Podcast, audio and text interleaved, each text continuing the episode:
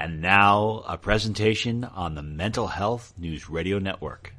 The Outer Limits of Inner Truth Radio Show. Ryan, that is a freaking awesome question.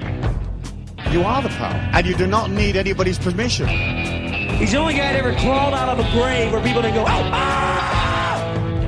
Don't worry, don't be afraid, ever, because this is just a ride. You're, you're a great interviewer. You're one of the best.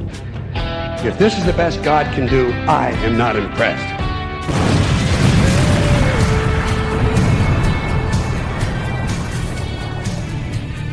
Good evening, everyone, and welcome to the Outer Limits of Inner Truth Radio Show. OuterLimitsRadio.com. I'm your host, Ryan. Tonight, our show will be about anxiety and how to surf the anxiety wave.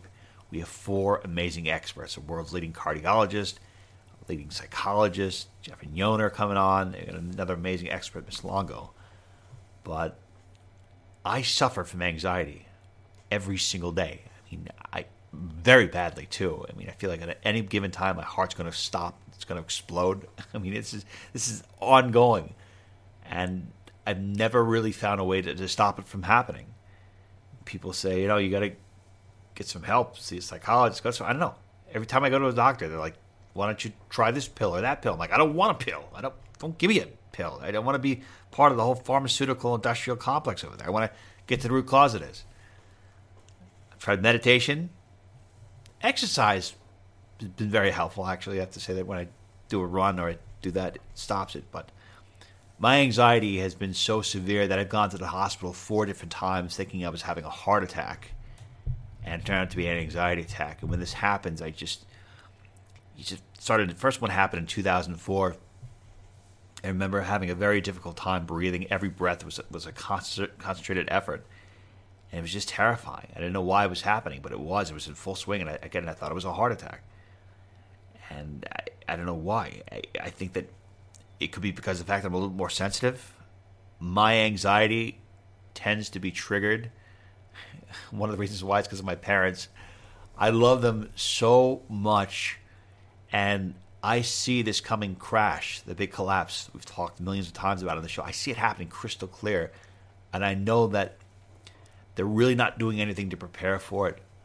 And when it happens, I know they're going to be hurt probably the worst. Uh, people who are older are definitely going to be hurt, are going to be devastated and crushed by this. There's no question about it. So I worry about them a lot, and worrying about them will raise the anxiety. I also experience a tremendous amount of anxiety after I get angry in reacting to something that's happening in the world. Like I, I always get triggered from seeing something happening with an animal, or if an animal is mistreated, or there's an injustice in the world because there's so much happening. So I, because I'm sensitive and I'm not, a little less grounded than I should be, I respond, I react. So after that, after that reaction happens, the fallout is that I get a, usually get a heavy dose of anxiety. But this is a battle that's ongoing, and if you've experienced anxiety, the experts that we have in our program tonight, they're going to offer a lot of helpful advice. I mean, I I have just as much of an investment in this show as you, as you do and let us begin tonight's program. Welcoming to the program is Dr. Stephen C. Hayes. He's a Nevada Foundation professor at the Behavior Analysis Program of the Department of Psychology. He is an author of 44 books and nearly 600 scientific articles. And he's got a great new book coming out called A Liberated Mind How to Pivot Towards What Matters. You can learn more about Dr. Hayes by going to his website at stephenchayes.com. Dr. Hayes, welcome to the program. Great honor to have you with us. I'm glad to be here with you. Thank you. So, we're putting you at the top of our show because main focus is how do you deal with a crippling anxiety attack? What do you do when okay, it's a panic mode and you're basically paralyzed? What are some of the steps you recommend? You know what your mind's going to do is say run or fight or hide and all those things are going to be toxic you know, because anxiety is kind of an evolutionarily established emotional response. It's a it's a healthy thing, but we can accelerate it into an unhealthy thing by taking this more recent thing that we're doing of language and cognition, judgment and problem solving, jump on it, start saying this is awful, this is what it's going to lead to. Oh my God! Course, you respond emotionally to that too. Then you read that, then you grab on it again, say, "Oh, what's happening?" And you can spiral this thing up to the point where you can't function and you're talking to somebody who lived it. That that is how this very work we're talking about, the the work that I do on acceptance and commitment therapy, started. It you, started. you with dealt with crippling anxiety attacks. What? what, what Ah, he took me down to the point I couldn't talk to five undergraduates, and I'm a professor. This is not a good thing. Really? I had to just show them films and even getting the films and the sprockets. That tells you how long it goes with film and sprockets. Um, you know, I, I had a hard time doing it, but you know, it really taught me a big lesson, and I've uh, you know tried to put it into the work that we do. What you have to do is counterintuitive. I mean, what you got to do is slow down this problem-solving mode of mind and click into another mode of mind that everybody knows how to do, but we don't do it very often. It's the mode of mind that you use if you were to see a beautiful sunset, where you just say, wow. Or if you were to hear something profoundly sad, like if you had a kid in front of you who had been abused and was talking about, you you'd you probably wouldn't say snap out of it. You'd probably say, wow. Well, you need to sort of get yourself into that observe and describe wow mode of mind. Not wow necessarily you like it, but just like, look at that. You sort of step back, begin to notice what is going on in your body. Notice how your thoughts start crowding in and telling you to run and fight. Respectfully decline their invitation. Frankly, that part of you doesn't know how to deal with this. And instead, just begin to show up in that moment of intense anxiety and kind of broaden your view. And you're going to see that there's other things you can do other than run away or fight, both of which are going to draw you deeper in, not help you walk uh, walk forward with your anxiety.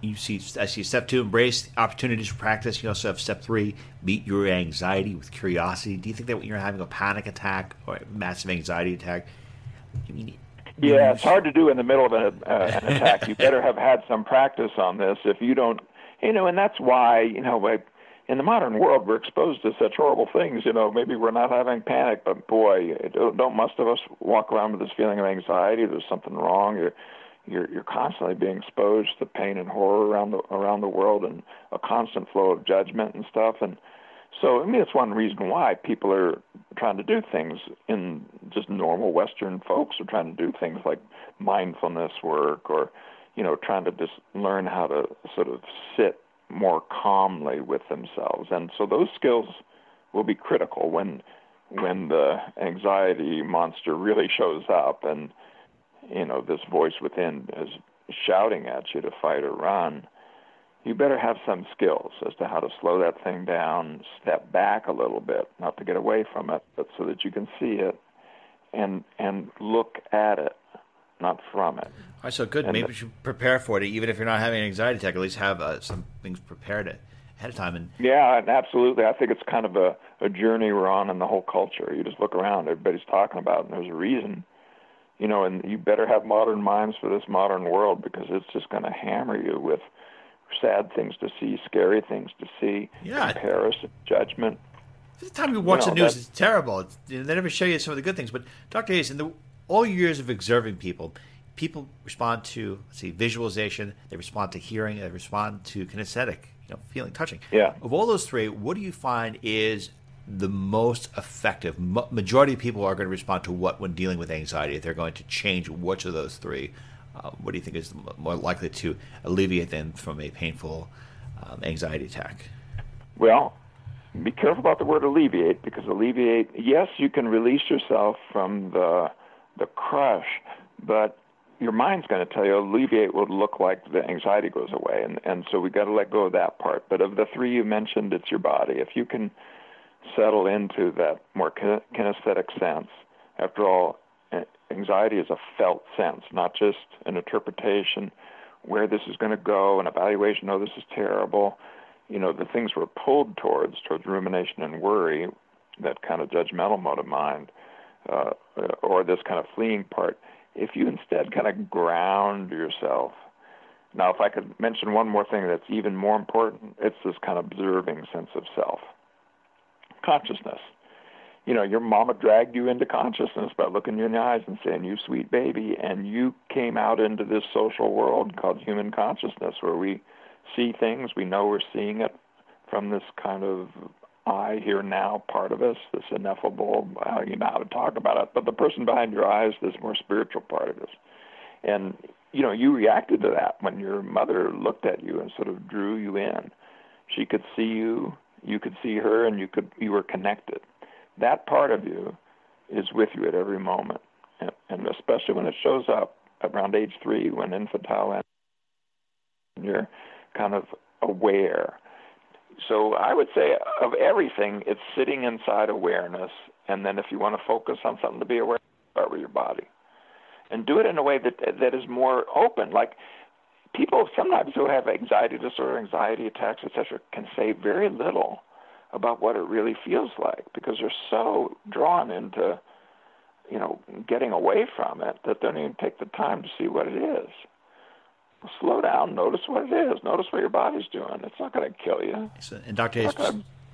Uh, we just have one more question for you, and yeah. that is: Do you find that anxiety, typically speaking, is that a sign of post traumatic stress disorder? Or do you think uh, anxiety can also be related to excessive overstimulation? The fact that people are on their cell phones, on computers, they're doing all kinds of stuff, and it's just building, building, building, and your brain maybe is, is processing too much information. So, uh, if so, what would be the comparable difference between anxiety related to post traumatic stress disorder and anxiety related to you know, overstimulation? Well, it's linked to a uh, you know a, a biological thing that indicates that you know you that something aversive is happening or about to happen, and you better get ready. It mobilizes parts of your body that helps you you know flee or fight, and the more recent part of us, this more uh, cognitive part of us, you know, sits atop that and sort of uh, harnesses that. So if you've got things in the basement and it could well be like the PTSD things where there's places in there that I just am not going to go. There's things I'm not going to see. Well, of course, you did go there. You did see it. That's why you're not wanting to go there. There's no real secrets to yourself and your own nervous system. So if you do the unhealthy things that lead to full PTSD, and we know what those are, they, they're, they're these processes of avoidance, rejection, pushing away, hiding, fleeing, these inflexibility processes. And you know, you don't want to blame the victim. I mean, what else are you going to do with it when something shows up as horrible as some of the things people have ex- been exposed to in war or or uh, previous abuse or things of that kind? Sometimes as children, but they wouldn't know anything else to do, but of course the logical, reasonable, sensible, and unhealthy things. But you know, as you get to this point where it's time, you know, time's up. Now it's time to sort of turn in the 180 degrees in the opposite direction and begin to learn how to open up so PTSD for sure, but it could be something else. If uh, people search, want to find my own story, go to a, a YouTube and look at the TEDx. Uh, I could give you a link, or just search for my name. Sure, we'll, we'll, we'll put a link on it. But uh, awesome. and what you'll see is me walking through how when I began to turn towards anxiety and my own anxiety disorder history, I eventually found an eight-year-old underneath the bed hiding from the domestic violence that was going on um, between my parents in the other room, and I'd completely forgotten it. And so, you know, stuff that's old and lingers and is hanging around. And I do think in the modern world with all our cell phones, we're feeding ourselves a lot of things that are hard to deal with emotionally. So both those things you nominate, I think, are there, but almost anything that is not yet fully brought on board consciously that you're not ready to carry part of you then sees that as a threat. You're tracking it even unconsciously, even in your sleep and anxiety is a little indication you got you got a little work to do, or there's something going on here that's a risk, and you need to know that. You know, if if you've been abused, you might feel it when you're about to go home with somebody who's unsafe. You want to feel anxiety. The last thing you want to do is not feel. That's not a healthy deal, and it'll predict bad outcomes if you don't know what your feelings are and aren't willing to feel them. So let's learn how to feel fully and without needless defense but let's not let it, uh, you know, spin us into the ability to function. Dr. Stephen C. Hayes, I want to thank you so much for your wonderful insight, a very helpful insight. Again, Dr. Hayes, author of 46 books. His latest book, which is going to be coming out very soon, called A Liberated Mind How to Pivot Towards What Matters. You learn more about Dr. Hayes by going to his website at stephenchayes.com. Dr. Hayes, thank you so much, sir. It was awesome being with you. It is a great honor to welcome back to the program Dr. Stephen Sinatra. He is a respected cardiologist, and we've had him on the program three times before. Incredible. He's an expert on treating cardiovascular disease. and he's been an expert for more than 40 years. There are two different websites for Dr. Sinatra. First one is drsinatra.com, and the other one is Vervana, V E R V A N A.com. Dr. Sinatra, welcome back to the program. Hey, Ryan, it's good to be here. Thank you. All right, so what is the comparable difference between a person who is having a massive anxiety attack and a person who's showing symptoms and signs that they are having a heart attack? How do you tell the difference between both?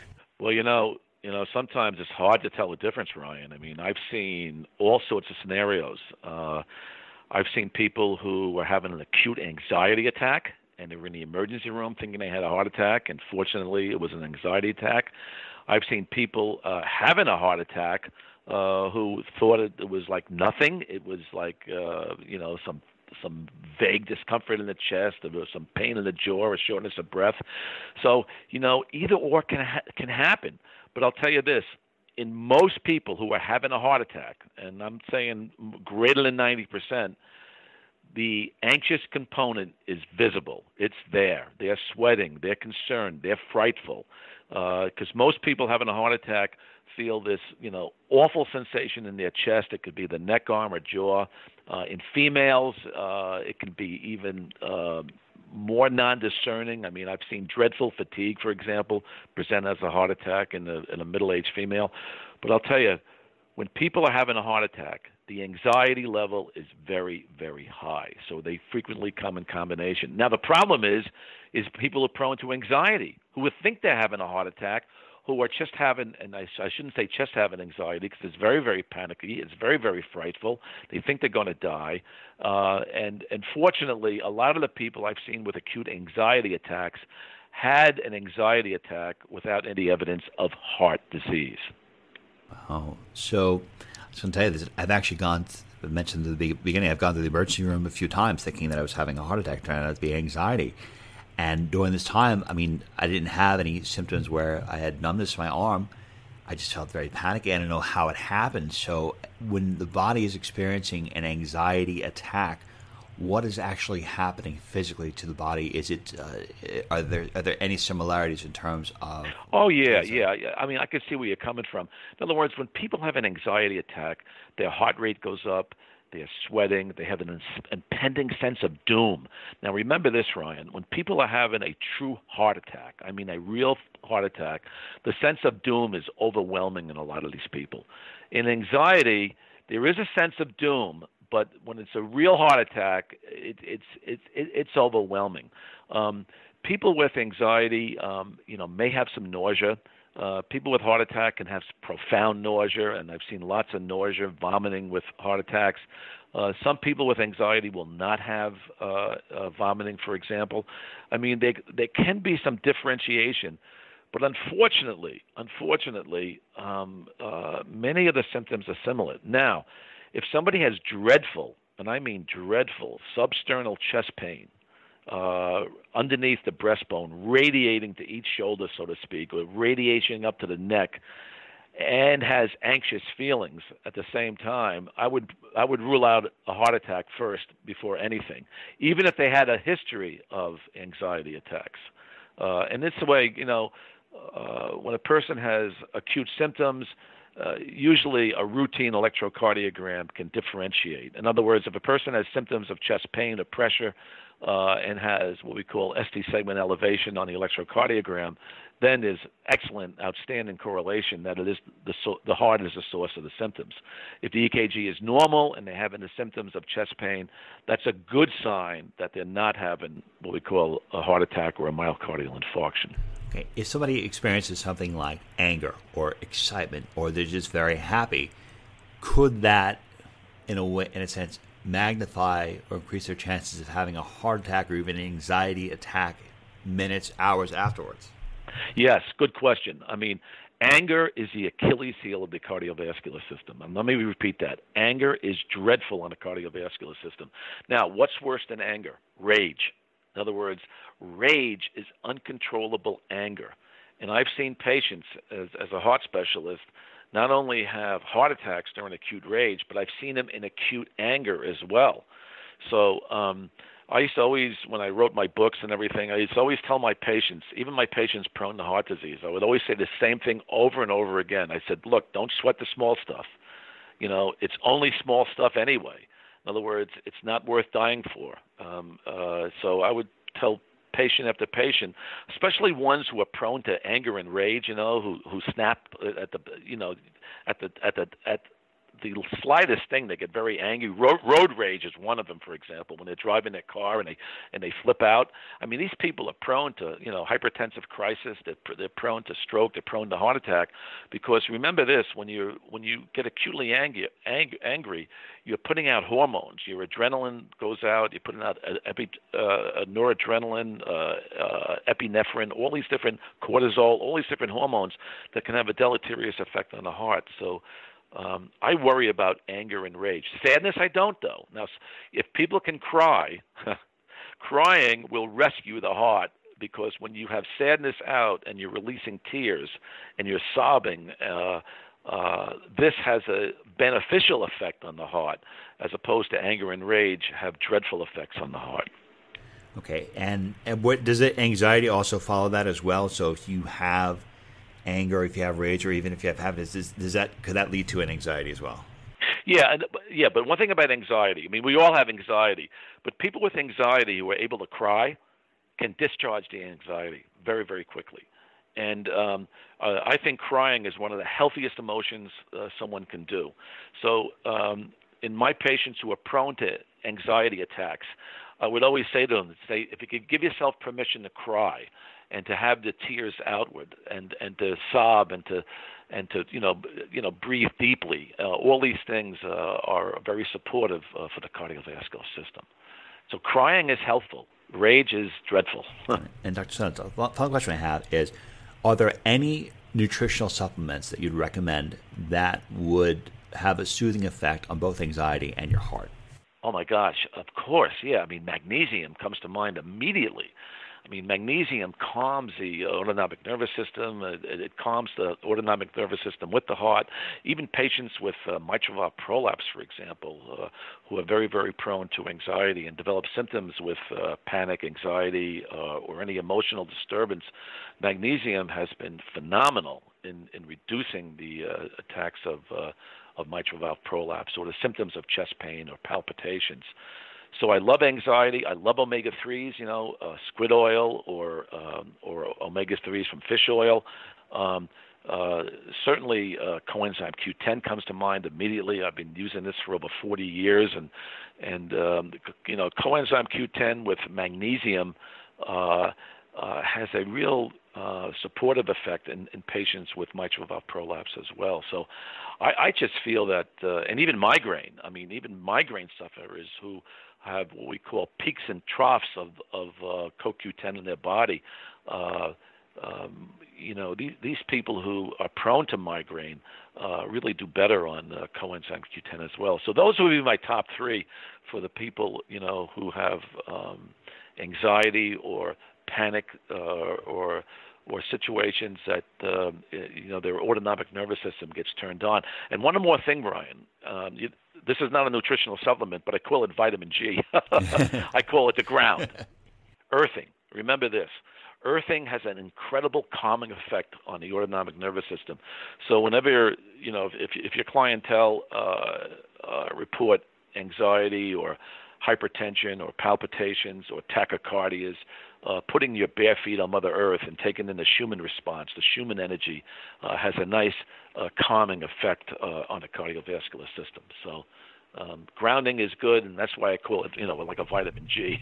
Excellent. Well, Dr. Sinatra, Dr. Steve Sinatra, I want to thank you so much for being with us. By the way, Dr. Sinatra has an incredible book. He's got many, many books. One of them is called The Sinatra Solution that I've read, and it really is well done. A lot of great insight. And Dr. Sinatra, highly respected sought after cardiologist over 40 years of experience. You can learn more about him by going to two sites. One is drsinatra.com. The other one is vervana.com. Dr. Sinatra, thank you so much for being with us.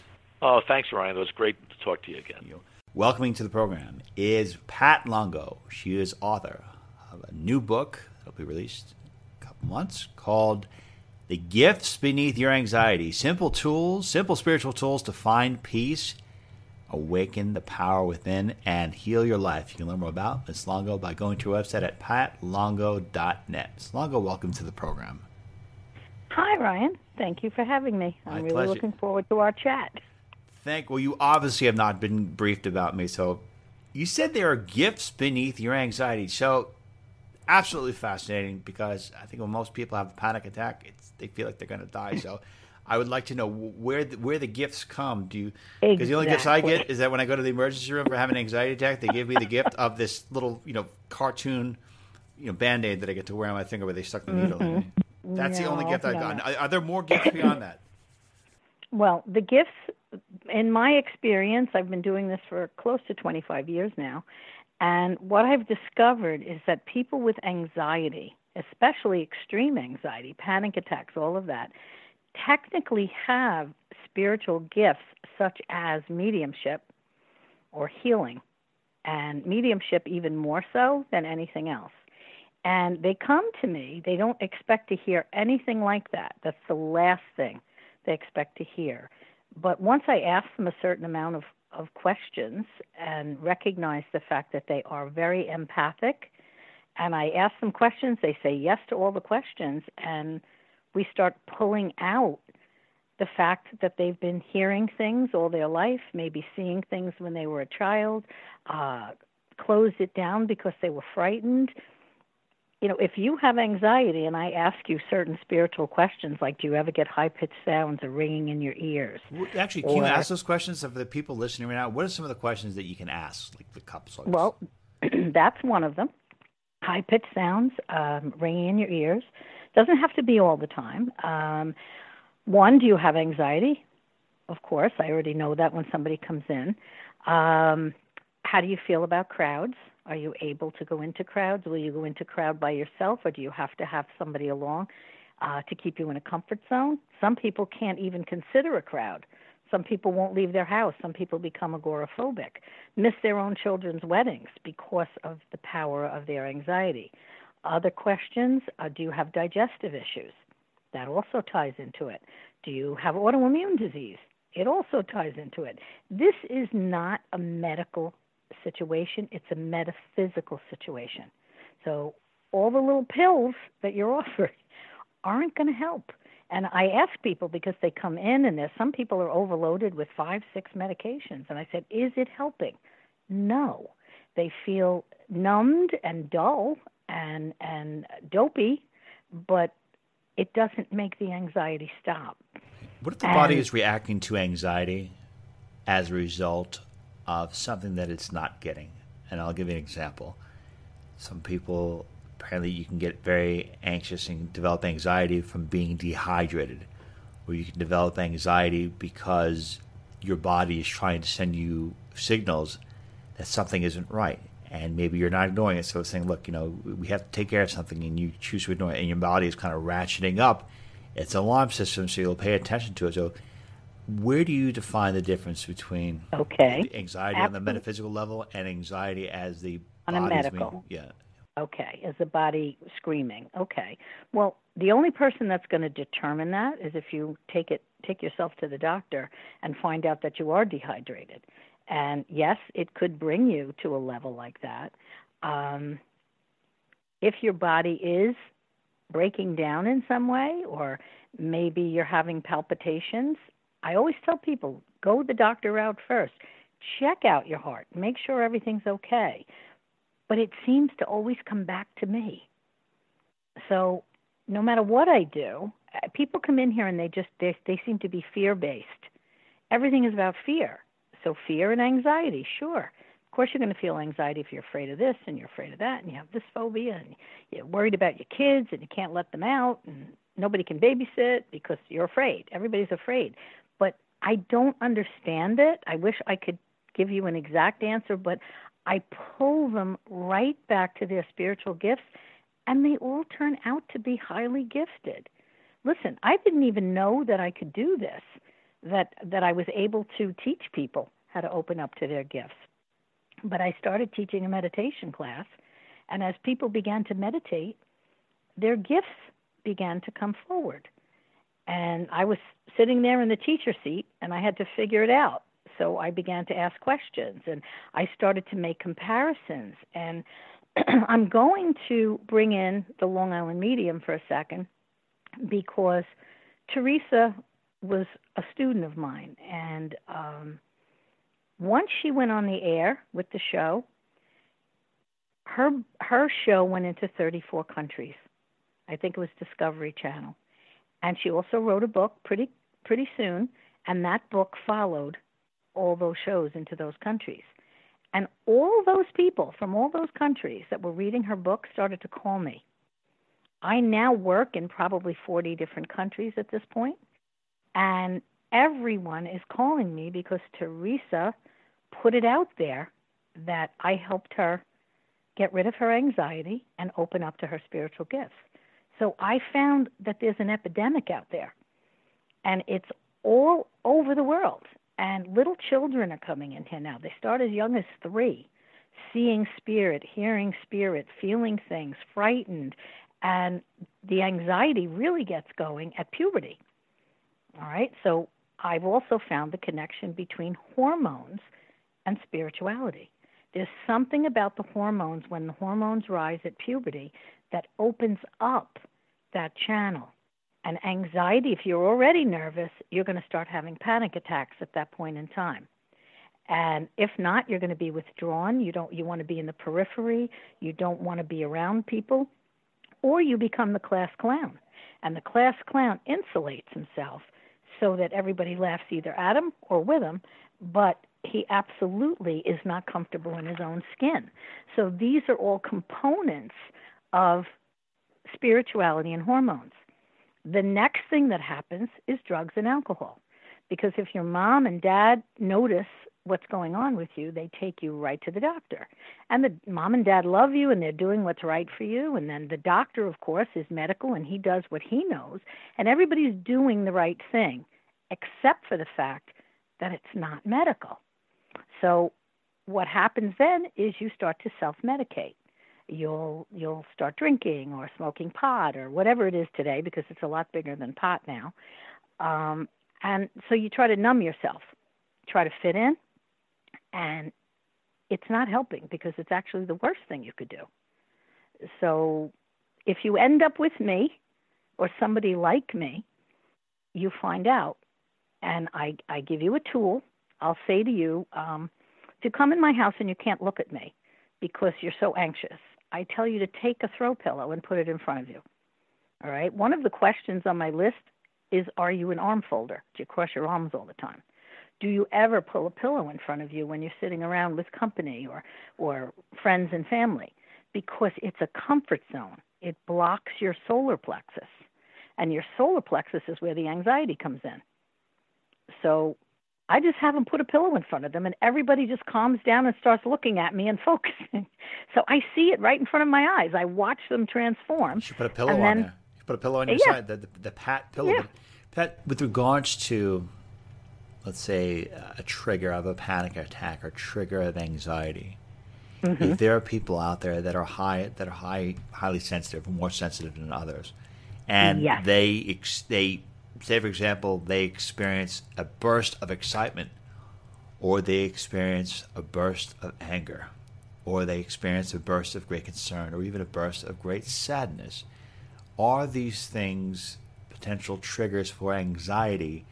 And if so, how do you manage to find the balance between, you know, accepting, embracing, becoming one with your heightened sensitivity, while at the same time not allowing that heightened sensitivity pull you into a place where you're paralyzed and cannot live your life in a constructive manner? Okay. Well, to me, everything is in has to be in balance. I create boundaries for people. Um, I didn't tell you the biggest part of the whole thing. Sure. When ang- when to me anxiety, extreme anxiety, people with extreme anxiety, super sensitive people, what they're actually feeling is spirit. They're not feeling all these other things that they think they are, the depression that goes with it, uh, the OCD. There's so many there's so many components to it that come into my office. So it's the spirit that they're feeling. think about this for a minute, Ryan. You and I are two people having a conversation. With each one of us, we have what I call a spiritual guide, and you would probably agree with me. I'm not sure. My spiritual Now- guides are at the bar, so I am. Okay. I'm running Well, solo with you. It'll be bar. it's you and me and your spiritual guides. okay. So the three of us are here right now. And with us, we have angels. It doesn't have to be a religious belief, they're just there. They're part of our universal team. So whether you have them or not, I know you do, but they could be at the bar with the guide. But right now, we're like a little group. And I have loved ones on the other side that have crossed. You have loved ones on the other side that have crossed that love you. Mine love me. And they're also here to help us with our team and help us with our gifts and our spirituality. So let's just say the typical person comes into my house and we're a team of 12. Okay? We can't see them, it's just the two of us, but we actually have 12 energies or entities around us. Take that to the movie theater and multiply. Take it to the hall in, in a high school hallway or the mall at Christmas time, a concert people go off the wall with anxiety. They can't feel that amount of energy without having a panic attack or an anxiety attack. You can't. It's it's too overwhelming. And the word that people use most is I'm overwhelmed. I can't think, I can't sleep, I can't work, I can't focus. And they push themselves through because they have to. Everybody has to, well, most everybody has to work. And we have to do the best we can with what we're given. And my job is easy because when somebody walks in here with me and they have anxiety, I'm happy because to me it's an easy fix. It's why I wrote the book because it's an easy fix. How about I've some of the ways you would fix it? So, say for example, like we encourage everyone again go to Pat's website, Pat Longo L O L L O N G O dot net, and real quick you can learn all these things. You have audio, events, manifesting, talking about mediumship. If a person cannot get to you right away, Mhm. are there any techniques that they can learn from you that they can start applying right away to start reducing their anxiety? Absolutely, absolutely. It takes five seconds. Five seconds. I'll tell you right now. I tell everybody all the time because I'm only one person and I can't reach everybody in the world. So I have to keep spreading it out there so that people are helped. So basically, what I do is I give them a five second tool. You surround yourself in a bubble of light. Just remember, Ryan, thoughts become things. Okay? Everything is about thoughts. So I surra- ask them to surround themselves in a bubble of light. I and that's protection. That light is protection. Then I ask them to imagine that they have cords at the bottom of their feet and one at their tailbone, and they're going to shoot those cords into the earth and ground. Just imagine. Just I don't care if it's lightning bolts. I don't care if it's tree roots or if it's a, a grappling hook. It makes no difference. It's about the intention to ground into the earth. The grounding creates balance. Okay? So now you've put the protection around, you've grounded yourself, and the last part of the exercise is imagining that you're putting on a shiny metal vest of armor. Now, I used to use the WWE belt. I kind of borrowed it from them, uh, but mine was invisible, and that worked immediately. And from 7 to 75, everybody that I told knew what I was talking about. But in 2012, I noticed a shift. I noticed that people were coming in super emotional. So I shifted it and I made an upgrade from the WWE belt to a very shiny metal vest of armor. It goes from shoulder to waist, back to front, and it it completely stops your anxiety just like the pillow in front of you, just like the arms that you fold or the woman who carries the pocketbook in front of her when she's walking through the mall or walking down the streets of Manhattan. Women have more tools than men. Men have don't carry bags, you know, for the most part. Um, Unless you carry a a fanny teacher. pack, and if you do, then You- everyone looks at you like, "My goodness, that." yeah, but you'd have to have it a little higher. It's got to be on your solar plexus. But I have teachers that call me all the time, and I remember one uh, immediately after Theresa's show went on the air. He called me from Canada, and he told me he's a teacher and he had extreme anxiety. He was having a difficult time getting through the day, and I asked him, "What grade do you teach?" And he told me eighth grade. I said, "You have hormones sitting in front of you all day long, and you're an empath, and an empath feels other people's emotions. So you're feeling all these kids. So I said, do do me a favor, try it out. Let the kids go in the classroom, stand in the hallway for a minute outside, see how you feel. Walk into the classroom exposed and see what happens. I don't mean exposed, you know what I mean, uh, without something in front of you, and see how you feel. The anxiety is going to start right away. So then I said, turn you back, turn you back, face the chalkboard, and see the difference, and then turn around again. Put a book in front of you and see how it stops it. So I tell people try it yourself. I see it here in my in my room. Put the pillow in front of you and they stop having anxiety. I don't say a word why. I don't tell them. I tell them humor me. Just put it in front of you and I continue to talk and and ask questions and all of a sudden they're turning their direction toward me. All of a sudden they're able to focus. And I don't tell them what the pillow's for until about a half an hour into the session. But they're very calm and they're very relaxed. The gift, the book again is "The Gifts Beneath Your Anxiety: Simple Spiritual Tools to Find Peace, Awaken Power Within, and Heal Your Life." Ms. Pat Longo, I want to thank you so much for being with us today. Learn more about oh, Pat you are welcome. Going to our website at patlongo.net. Thank you, Ryan. It was a pleasure, and anytime. Welcome back to the program is Mr. Jeff Casper and Ms. Yona Brendis, energetic healers, energy healers, and metaphysical teachers. And not only have they appeared on the Outer Limits of Inner Truth several times, but three of us host a show together called Heart Warriors Radio. And you can learn more about them by going to outerlimitsradio.com. You can also learn more about their practices and their great articles by going to transcodes.com. Jeff and Yona, welcome back to the program. Thank you for being with us. Hi Thank there, you. Ryan. Thank, Thank you for you. inviting us. Okay, so our focus is on anxiety. So, from a metaphysical, spiritual perspective, what do you perceive anxiety as? Well, it's um, of course a physical, primarily a physical condition. All right, that needs to be established to understand the condition. All right, it's it's when the autonomous nervous system overreacts. It's like a fire alarm that goes on when you turn on your toaster.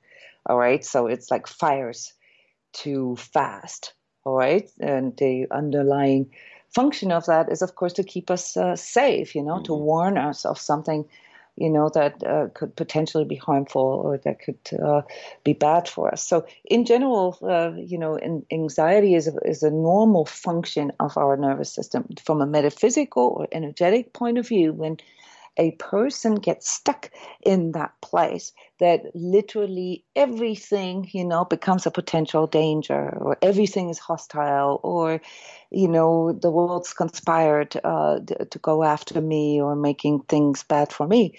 Uh, then uh, you know besides the psychological aspects here there comes other aspects uh, or, or, that one have to has to look at other aspects here. Uh, one is definitely uh, the attachment of the person to the past. Uh, this has still to do with neurology because it, you know when a person goes into this say worst case scenario place right with everything okay then we, we have to really see what the person is doing. The person is going back in the past and t- interpolating the future. So it creates worries based on the past. And this of course you know happens to people who have a lot of trauma um, you know, quite easily because if they think back in the past, oh, whenever this happened, then that happened, you know, so they actually have something, you know, that really, you know, uh, was bad in the past. A phenomenon that we see here more with the younger generation who did not actually have bad things happen and yet experience uh, uh, increasing levels of anxiety is more of a newer phenomenon, and that comes from the lack of resilience. So uh, the metaphysical perspective here brings in okay, you're going back in the past, and therefore you are stuck in uh, worries about the future but uh, what if there is an overall sort of collective uncertainty that makes you feel like you don't have a future psychically? You're picking up on something like that. So it is quite possible that besides the psychological aspects, uh, people also picking up on collective fears. All right. So we Jeez, live in so, a time right now, yeah, where a lot of a lot of uncertainty. Yeah, would that happen if you're a sensitive person? If you happen to be a like an empathic person, Are you more inclined to pick up anxiety that is not yours? And also, how do you tell the difference between what is happening in your inner reality compared to what you're picking up as far as what's happening in the collective? Yeah, that's a big question. I mean, this is something that we address here with energy work. We help people to differentiate and to discern this.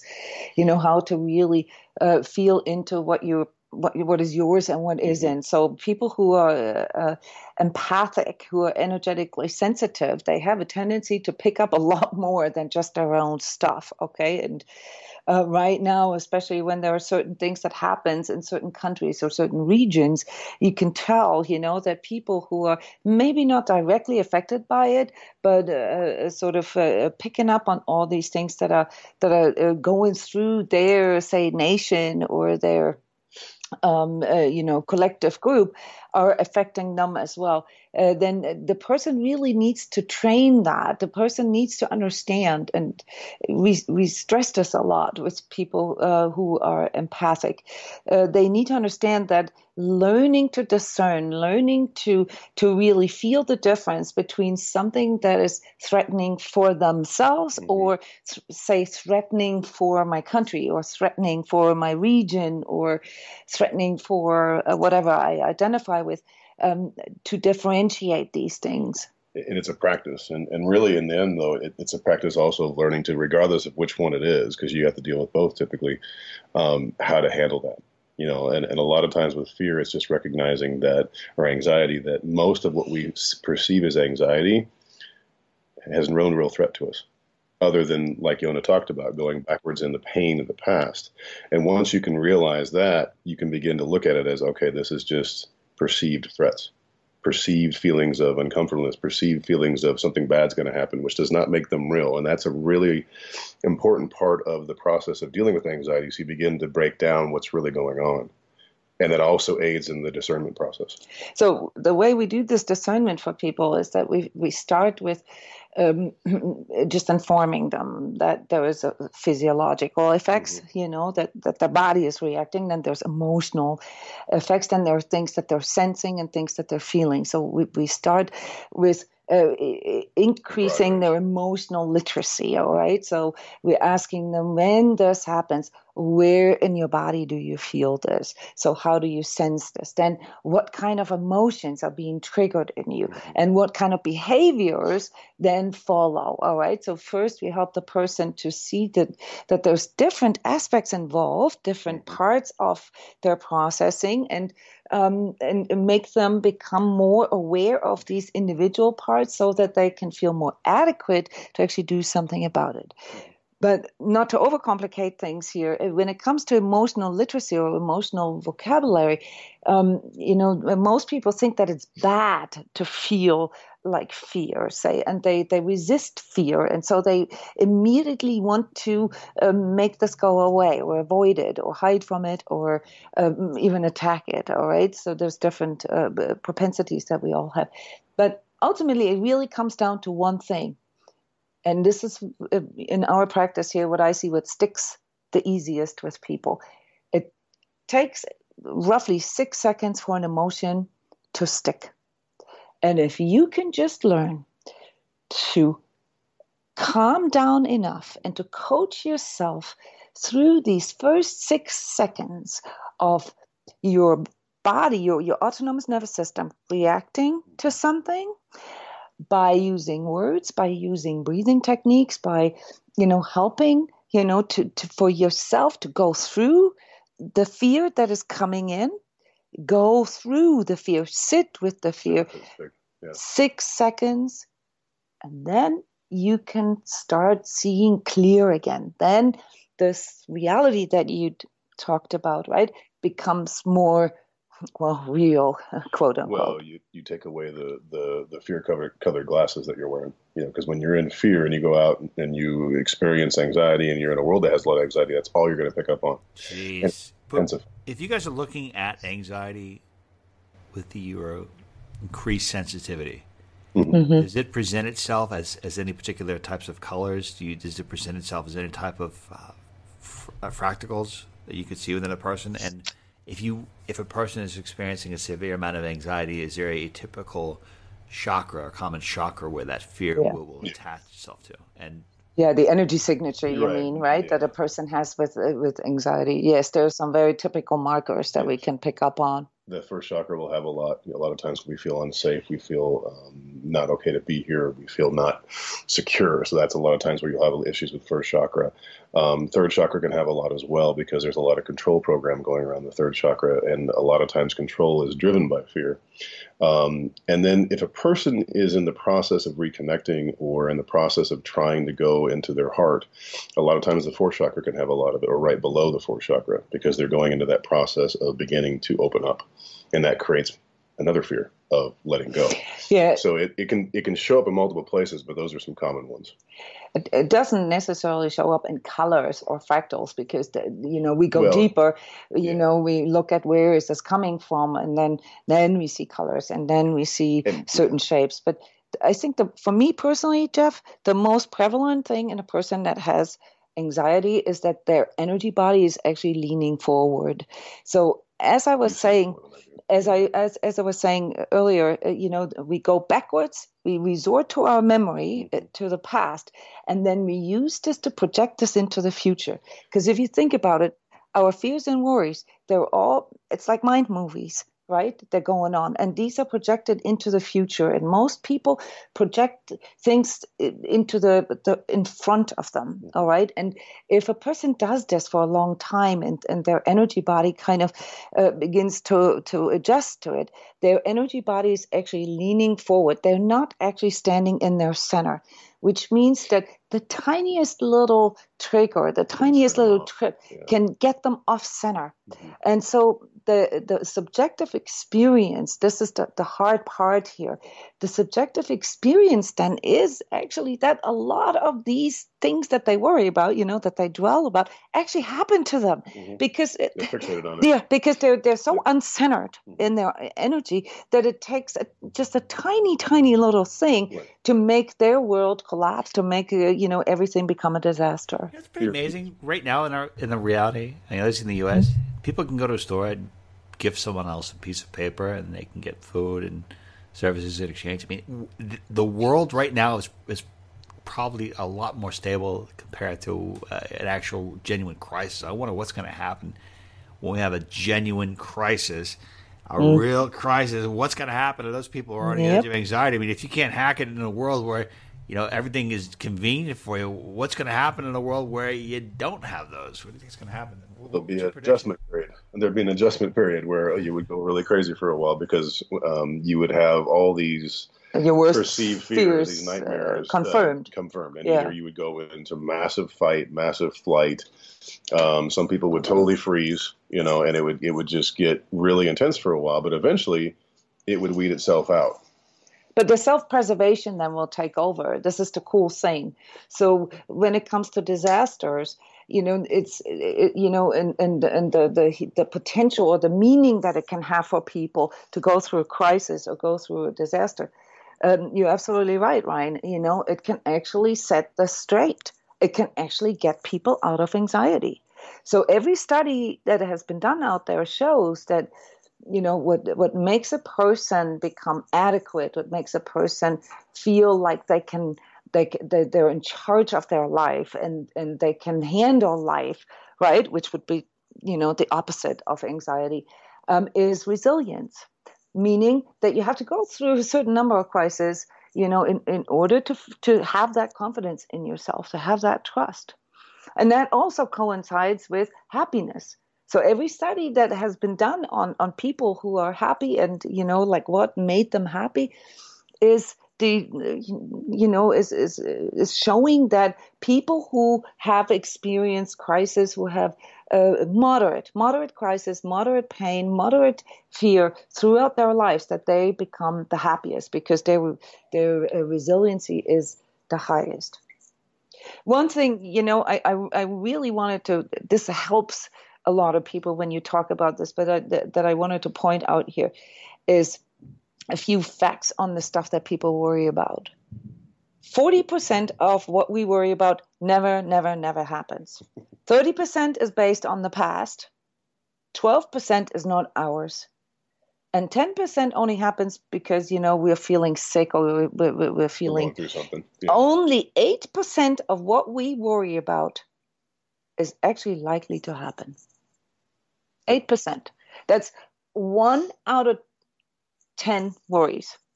One out of 10 yeah less than one out of 10 um, is likely to happen. That doesn't mean that it is going to happen Right. but 9 out of 10 are never ever going to happen. And on Right. top fear, fear itself is basically you're you're creating more suffering. You're going through the problem twice.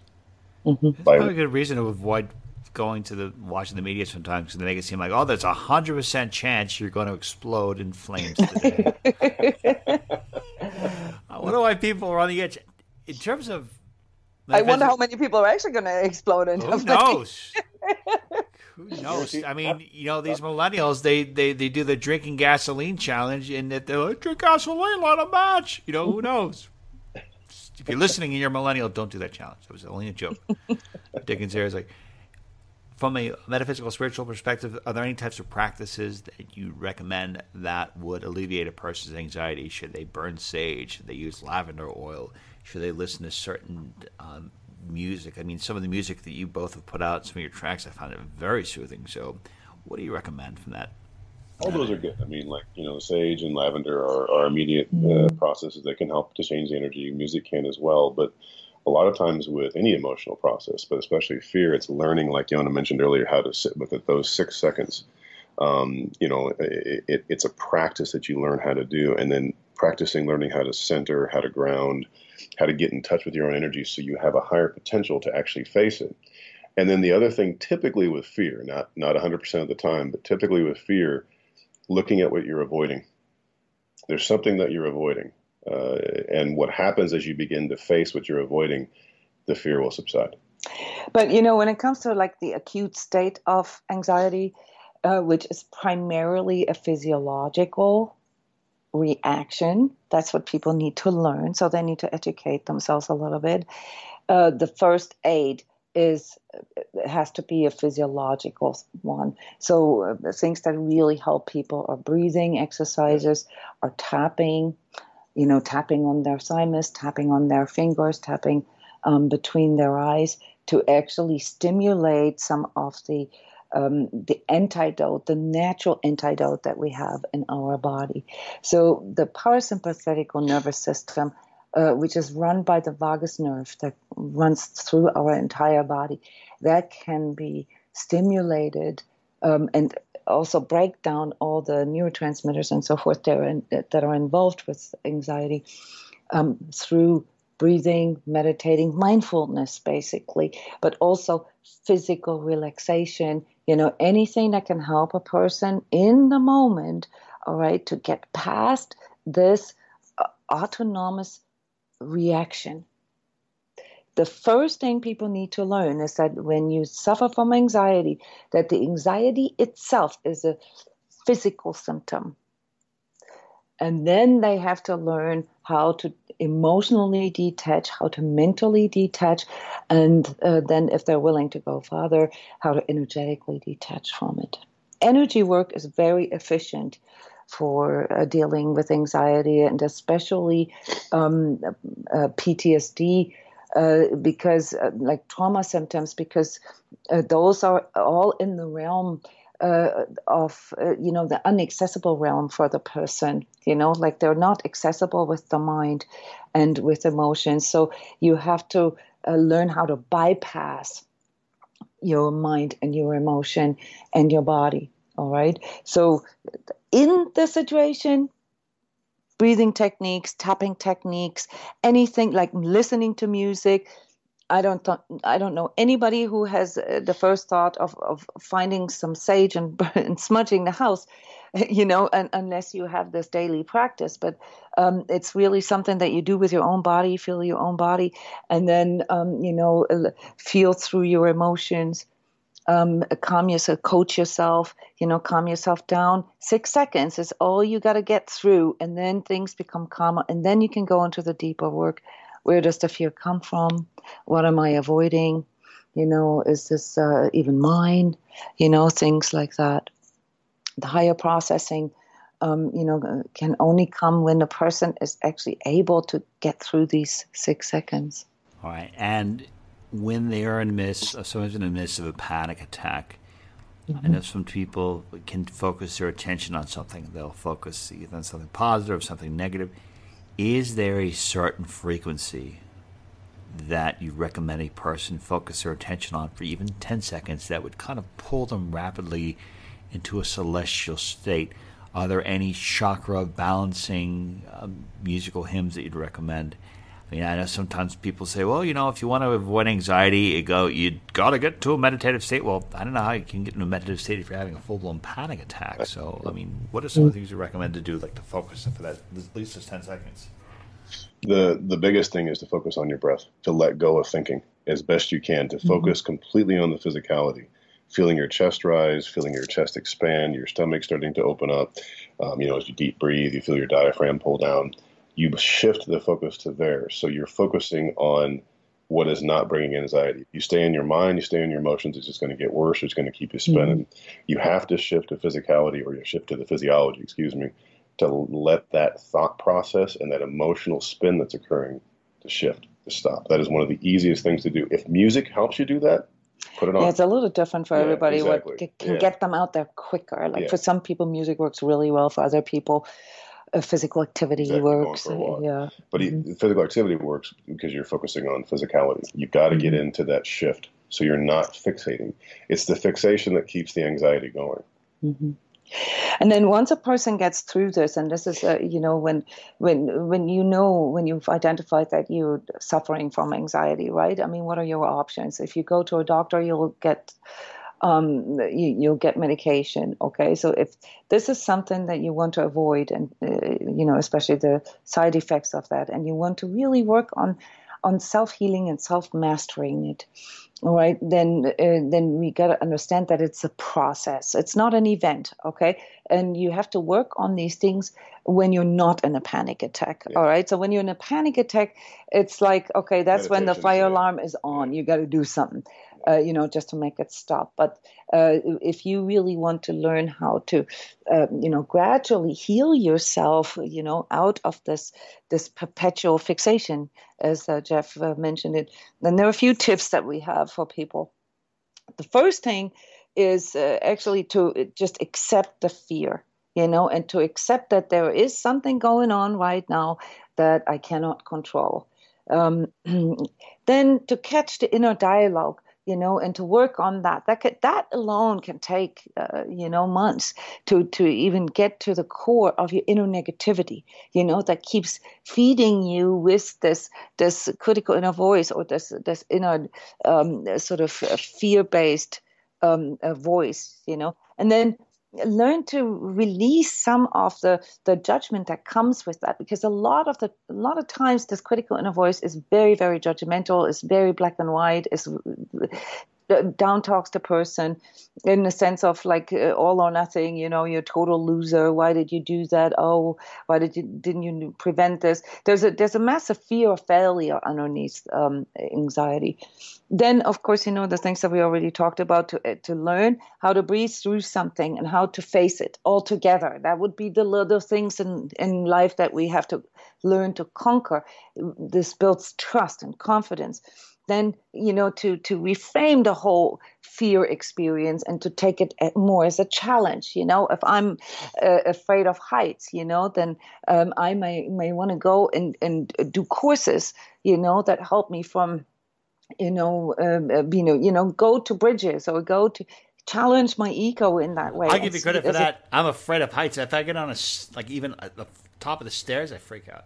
Mm. so, uh, so, look at you facing those fears. It's awesome yeah, a little bit at a time, you know. If you, uh, you know, if you were afraid of crowds, you know, then you you you gradually challenge yourself a little bit, you know. Surrender to this part in you that can handle that, and then you know, this is the big part of the healing to also have compassion for yourself and and why, you know, how you got there, but um, the the bottom line really here is is to accept this condition as a temporary state where you just got caught in something, you got stuck in something, and to to to to make it a game to get out of there. I, there's a phrase I heard uh, another speaker say one day, and I really like this one. And um, and it says, um, "Actively transform your inner warrior into a warrior." You know, like get out of that warrior place and turn it into a warrior place. You know, that at least worked with me. um, you know, to see it as a challenge, to see it as a game, and uh, to not give it the power um, in, to dominate the way you see your world and the way you see yourself. It's Yona Brindis and Jeff Casper energy healers, metaphysical teachers. It was a great honor to have you both with us today learn more about Jeff and Yona by going to the website at transcodes.com. And also, please check out the show that we all do together called Heart Wars Radio by going to outerlimitsradio.com. Yona and Jeff, thank you so much. Thank, thank you. Thank you, Ryan. Okay, everyone, that concludes today's edition of the Outer Limits of Inner Truth. Special thanks to our incredible guests. I hope the show about anxiety has helped you to feel better. And special thanks, as always, to the Outer Limits of Inner Truth radio show Virtues, Miss Carrie O'Connor, Miss Lisa Kaza, and Miss Constance Stellis. To learn more about the Outer Limits of Inner Truth, please go to our website at outerlimitsradio.com. Until the next time we meet, my friends. I wish upon you an abundance of peace, love, and beers. Take good care, and thank you so much for listening.